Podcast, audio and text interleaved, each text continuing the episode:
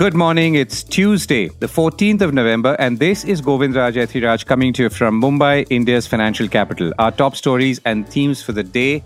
Retail inflation hits a four-month low, now down to four point eight seven percent. Indian students throng to the United States in record numbers, a quarter of all international students. Why are India's personal income tax collections so high? And takeaways. Massive orders at Dubai Air Show reflect rising aviation demand in the region. And perhaps the best prepared Indian team for the World Cup semi-finals, sports writer Ayaz Memon with lessons so far and predictions ahead.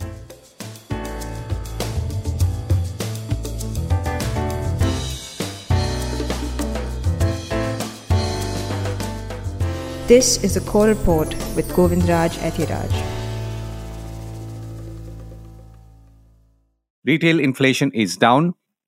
More sighs of relief. Retail inflation slowed to a four-month low of four point eight seven percent in October, thanks mainly to food prices going down. Consumer Price Index-based retail inflation had hit a three-month low of five point zero two percent in September, and the previous low was around four point eight seven percent, which is the same, in June. So you can see how it's gone up and then come back. So we're back to June.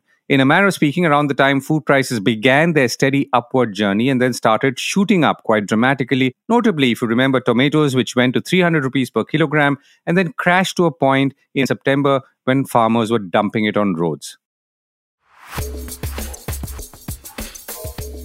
From inflation to the markets, they began strongly on Sunday in a special and customary Diwali trading session, but the enthusiasm didn't last through Monday. The Sensex fell three hundred twenty-five points to end below sixty-five thousand to sixty-four thousand nine hundred thirty-three, and the Nifty fifty was down eighty-two points at nineteen thousand four hundred forty-three. The markets will remain closed today, that's Tuesday, for Diwali, and this is also the day we will take a break.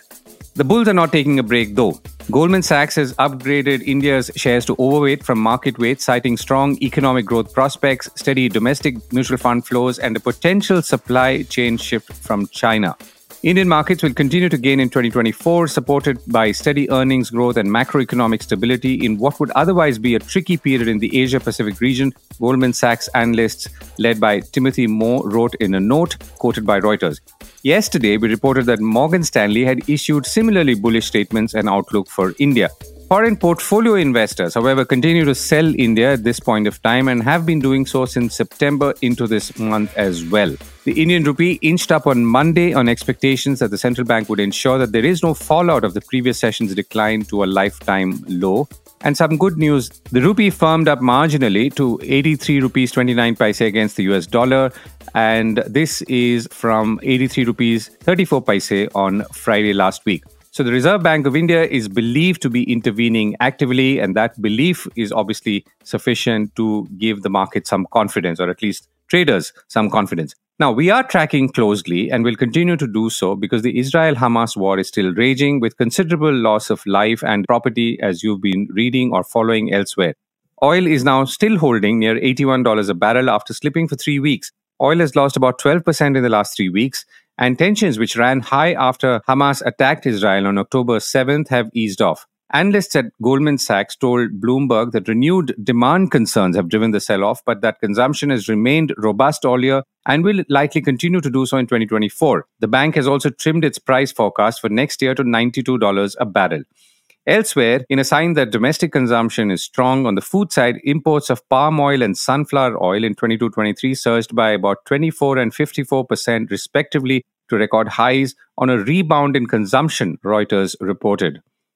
Total edible oil imports in the year have now surged to about sixteen million tons. That's up seventeen percent from a year ago. India buys palm oil mainly from Indonesia, Malaysia and Thailand, and it imports soy oil and sunflower from Argentina, Brazil, Russia and Ukraine. So this gives you some sense on how consumption, particularly in the kitchens, is going up. And this is something we've talked about in the past, but we'll return to in coming days. Tax collections are strong, but why? We reported yesterday that direct tax collections have been strong, so much so that personal income tax collections are up almost thirty-one percent. So one way of looking at it is that incomes are that much higher this year compared to the previous. Now, that could be anecdotally true, but it could also be anecdotally not true. It always depends on who you ask. But there are a few other reasons, and I'll come to that.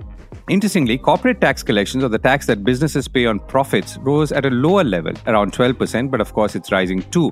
And also remember that these figures are up to the first week of November, which is not the best time to start assessing, because this is neither halfway through the year nor is it the end of the year.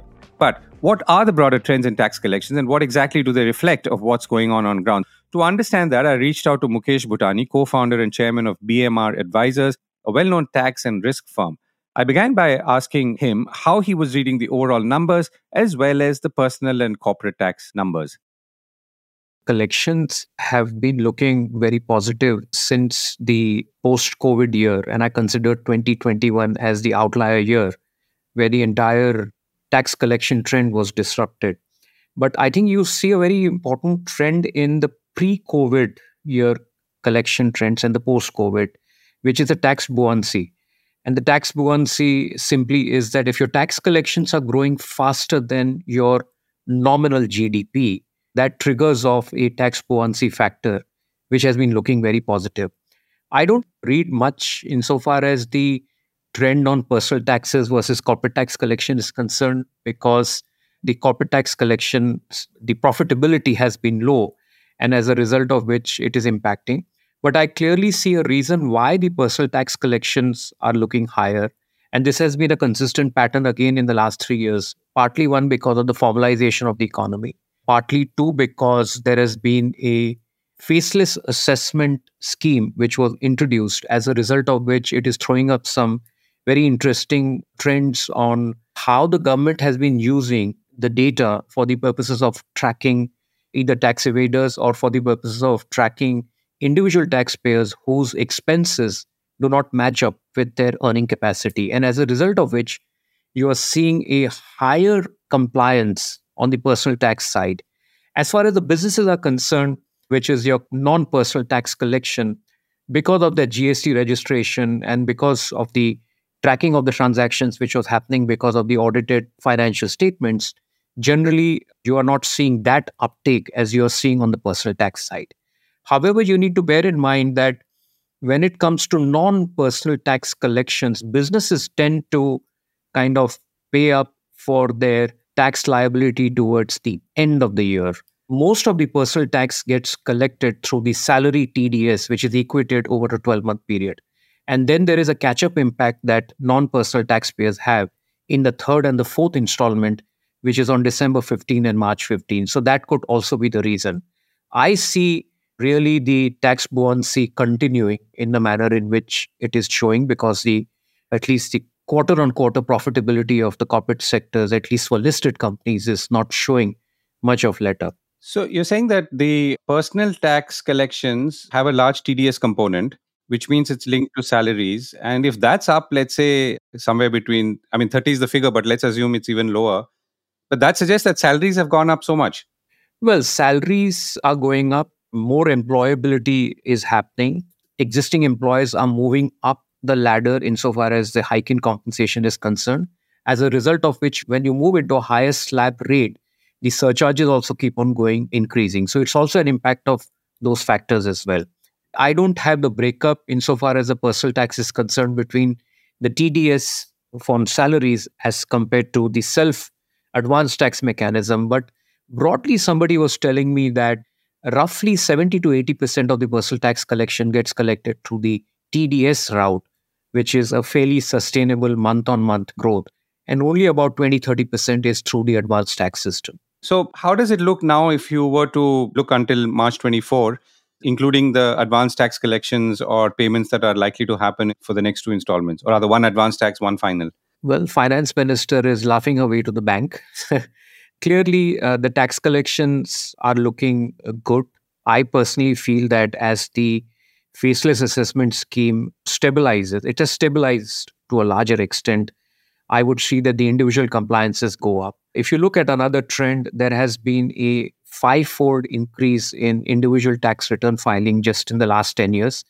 And somebody was telling me the other day, if you look at the post-COVID uh, number of individual tax filers, that is also showing a very robust C A G R increase in the taxpayer. So that also is getting reflected in the personal tax collections. Right. So you're saying that things will equalize, obviously, because all these are spikes because they're cracking down, tightening the noose, so to speak. You talked about buoyancy. Is there a measurement for that? Yes, there is a statistical formula to measure the tax buoyancy, which is that if you look at the nominal G D P, and if the nominal G D P is growing at X and your tax collections are growing at Y, there is a mechanism to be able to compute the higher buoyancy. So yes, we have seen spikes of tax buoyancy if you look at the trend in the last twenty years. And clearly we are seeing again another trend in the post-COVID recovery period, which is financial year twenty-one twenty-two. Now, interestingly, this is now spilling over three years, twenty-one twenty-two, twenty-two twenty-three, and now we are seeing in twenty-three twenty-four. So we need to see, you know, how long this honeymoon lasts, because somewhere the tax buoyancy cannot keep on increasing on a year-on-year basis. So, you know, recently we had a case with Vodafone where the court told the income tax department and hauled them up. Firstly, collected the tax and then not refunded it. And it was a large sum, one thousand crore rupee for a company which is in financial trouble. What's your sense? I mean, where are we in a very broad journey? I know it's, this can take hours in itself, but as we stand in November twenty twenty-three, how are we on that count? I think there have been isolated instances where, personally, in my view, when I read the news or I interact with some of our sensitive client situations, I see that the tax administration does cross that Lakshman Rekha and impinges on what we call it taxpayer rights.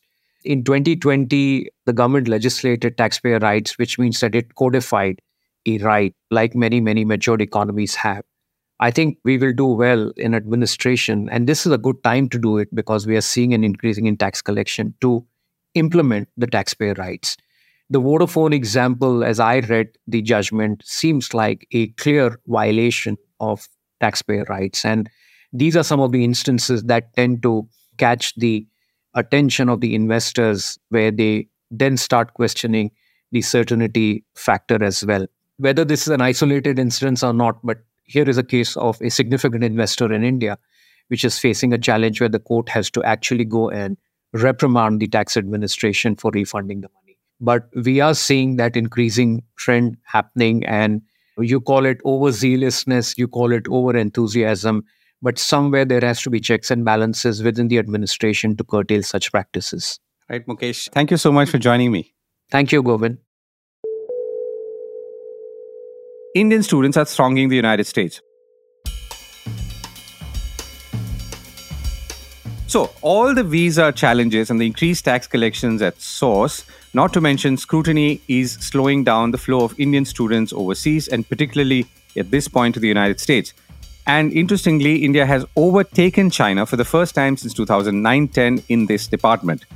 The United States still remains the top choice for higher education for Indians, the well-known Open Doors report cited. And I will explain what that is in a moment. For the academic year twenty-two twenty-three, the number of Indian students in the United States jumped thirty-five percent, reaching a record two hundred sixty-eight thousand, or almost a quarter of some one million students studying in the United States. Moreover, the undergraduate student population has also jumped sixteen percent, which means students who are going to study the equivalent of a B S c or a B A or a B com has also jumped sharply, as opposed to the earlier days where students would go typically from India to study for their masters. During June to August twenty twenty-three, which is typically the student visa season, the U S Embassy and Consulates in India apparently granted a record high number of student visas. In India, consular staff granted about ninety-five thousand visas in the F, M and J categories, which is up eighteen percent over the same time frame. Now, the Open Doors report on international educational exchange is an annual census of international students in the United States and goes back to nineteen nineteen, which tells you something about the attraction of the U S educational system for the world and obviously how long it's been there. Open Doors, incidentally, is considered a comprehensive information resource on international students and scholars in the United States and on U S students studying abroad. Big orders at the Dubai Air Show. Dubai's Fly Dubai on Monday placed an order for thirty Boeing seven eight seven nine Dreamliners worth about eleven billion dollars at the Dubai Air Show on Monday, diversifying its current fleet of all Boeing seven thirty-seven aircraft. Why are we talking about it? Because Fly Dubai joins Emirates, which placed a mega order from Dubai's flagship carrier Emirates for ninety-five Boeing aircraft worth fifty-two billion dollars, which we mentioned yesterday. And Emirates and Fly Dubai, of course, fly to several destinations in India. And Fly Dubai, by the way, had placed its first ever orders for fifty Boeing seven thirty-seven aircraft in two thousand eight. From the seller's side, Boeing stole the show on the first day, bagging both the biggest deals of the day, reported Khaleej Times. The Dubai carrier said it was still evaluating engine options for its first Dreamliner order. Remember, the Dreamliners are much bigger aircraft. Most of the aircraft that fly, if not all, to India are the smaller seven thirty-seven, and it's more of a no-frills airline at that level. I'm not sure if that's changing, but big Dreamliners does suggest that there could be a change there. And it's time for cricket. This week we'll see the semi-finals and finals of the World Cup to be played in Mumbai and Ahmedabad. India will play New Zealand in the semi-finals. Like in previous weeks, I reached out to well-known sports writer and commentator Ayaz Memon to get his take on the lessons so far beyond cricket and into business and life, as well as his outlook on the games ahead. Memon highlights the importance of preparation and practice in general, and in specific reference to India, and how the Indian team has done well and quite admirably on both counts. So I began by asking him, as always, how he was seeing the landscape right now in this final home stretch. It's looking actually going very good for India. You know, I mean, I'll throw in a caveat here. This is sport. Anything can happen. As they say, expect the unexpected. But the manner in which India has been performing right through the league stage, Nine matches, nine victories, and each one better than the other or bigger than the other. So it shows that the team is really primed for success. As I said earlier, I've thrown a caveat. Remember, we lost to New Zealand in the two thousand nineteen semi-final. Won just a half an hour of poor session, and that was it. That was kaput.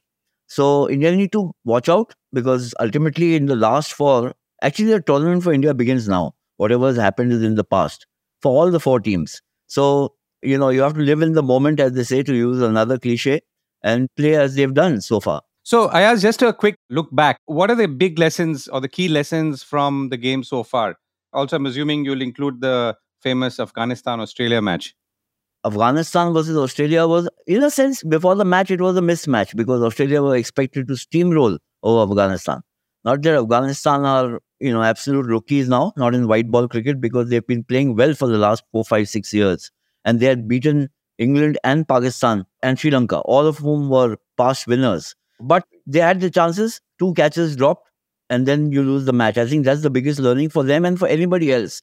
That in any environment, you know, I mean, you have to be an opportunist to seize it. And especially when you're in such a strong position, you've got a very big opponent on the mat.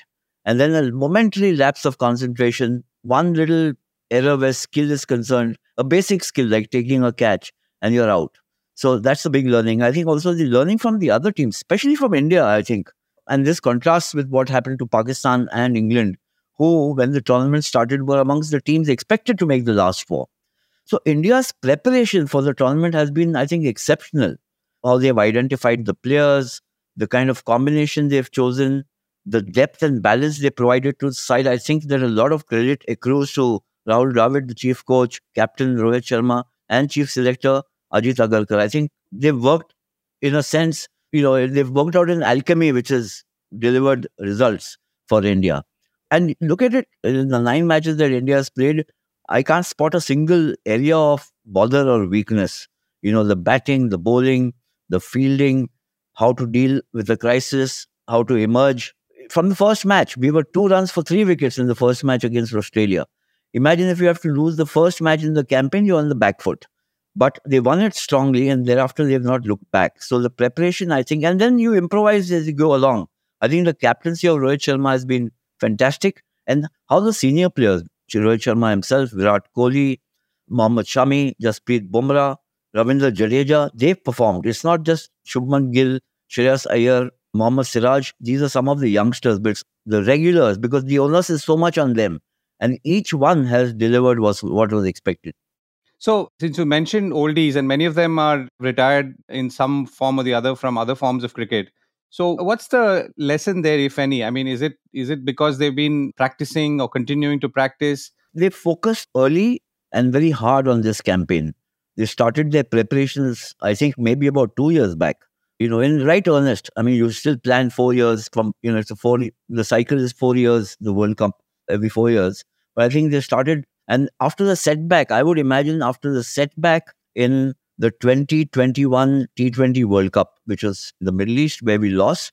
And thereafter, we've lost again. We lost the W T C final, the World Test Championship final. So there's been lots of learnings along the way. Injuries to key players, Jasprit Bumrah, K L Rahul, Shreyas Iyer, how they've all come back from injury.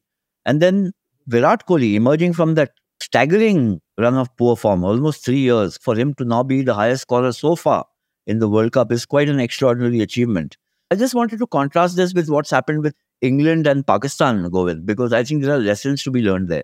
Pakistan's whole focus now, when I look back, seemed to be in the match against India. But that's not playing the competition. That's playing an opponent. There's so much hype around the match that, you know, if they had won that match, then we won the tournament. It was almost like that kind of a thought.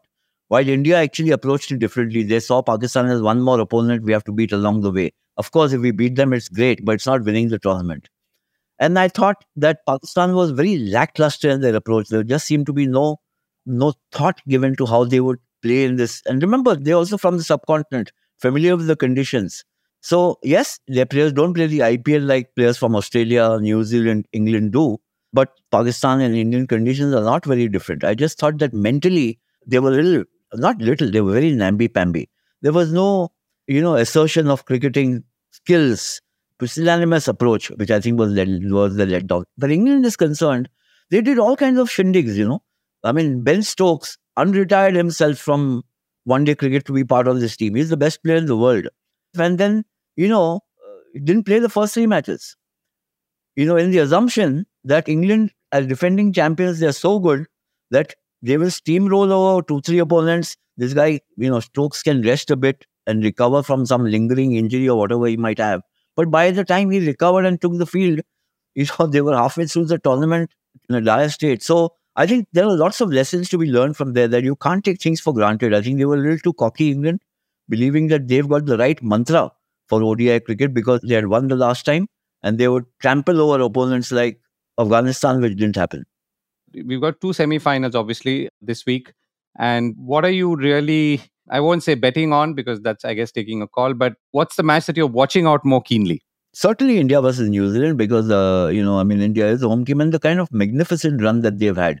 India were expected to win when the tournament started because they're playing at home. It's a, it was number one ranked team, so to speak. But ranking really don't matter. Pakistan in between was number one for a fair while.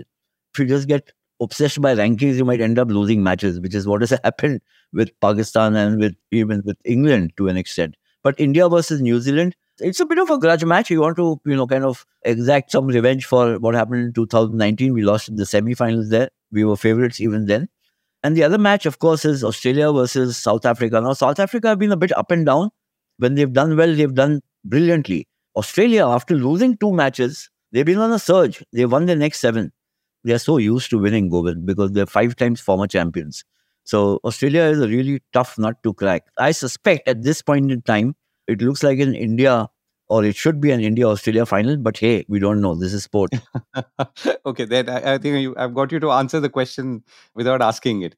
In the India-New Zealand match, just the last one, the bowling or the batting, what would you be betting on? So the good thing about India's performance this year has been both the departments have clicked wonderfully. It's also true of New Zealand, you know, that's the interesting part, because both teams, India and New Zealand, they've shown great all-round depth. You know, New Zealand's batting has clicked, the bowling has clicked, they've got spinners, India has got quality spinners. I think batting Rohit Sharma, Virat Kohli, K L Rahul in form is a formidable lineup, and also add Shubman Gill and Shreyas Iyer and then Jadeja as the all-rounder.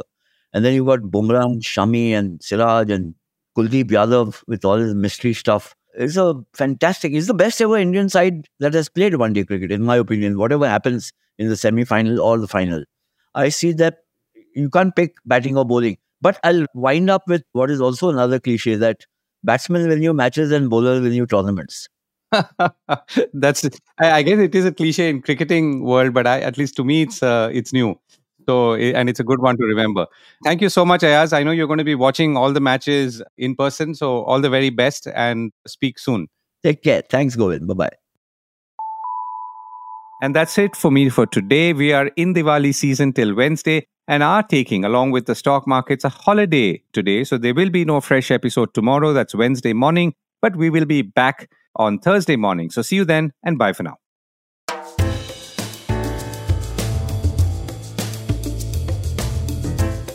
This was The Core Report with me, Govindraj Ethiraj.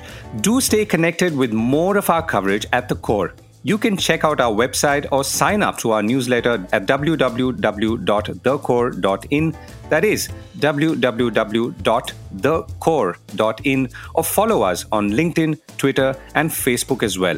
Now, we would love your feedback on how we can make business more interesting and relevant to you, including our reporting on India's vibrant manufacturing sector. Write to us at feedback at the core dot in. Thank you for listening.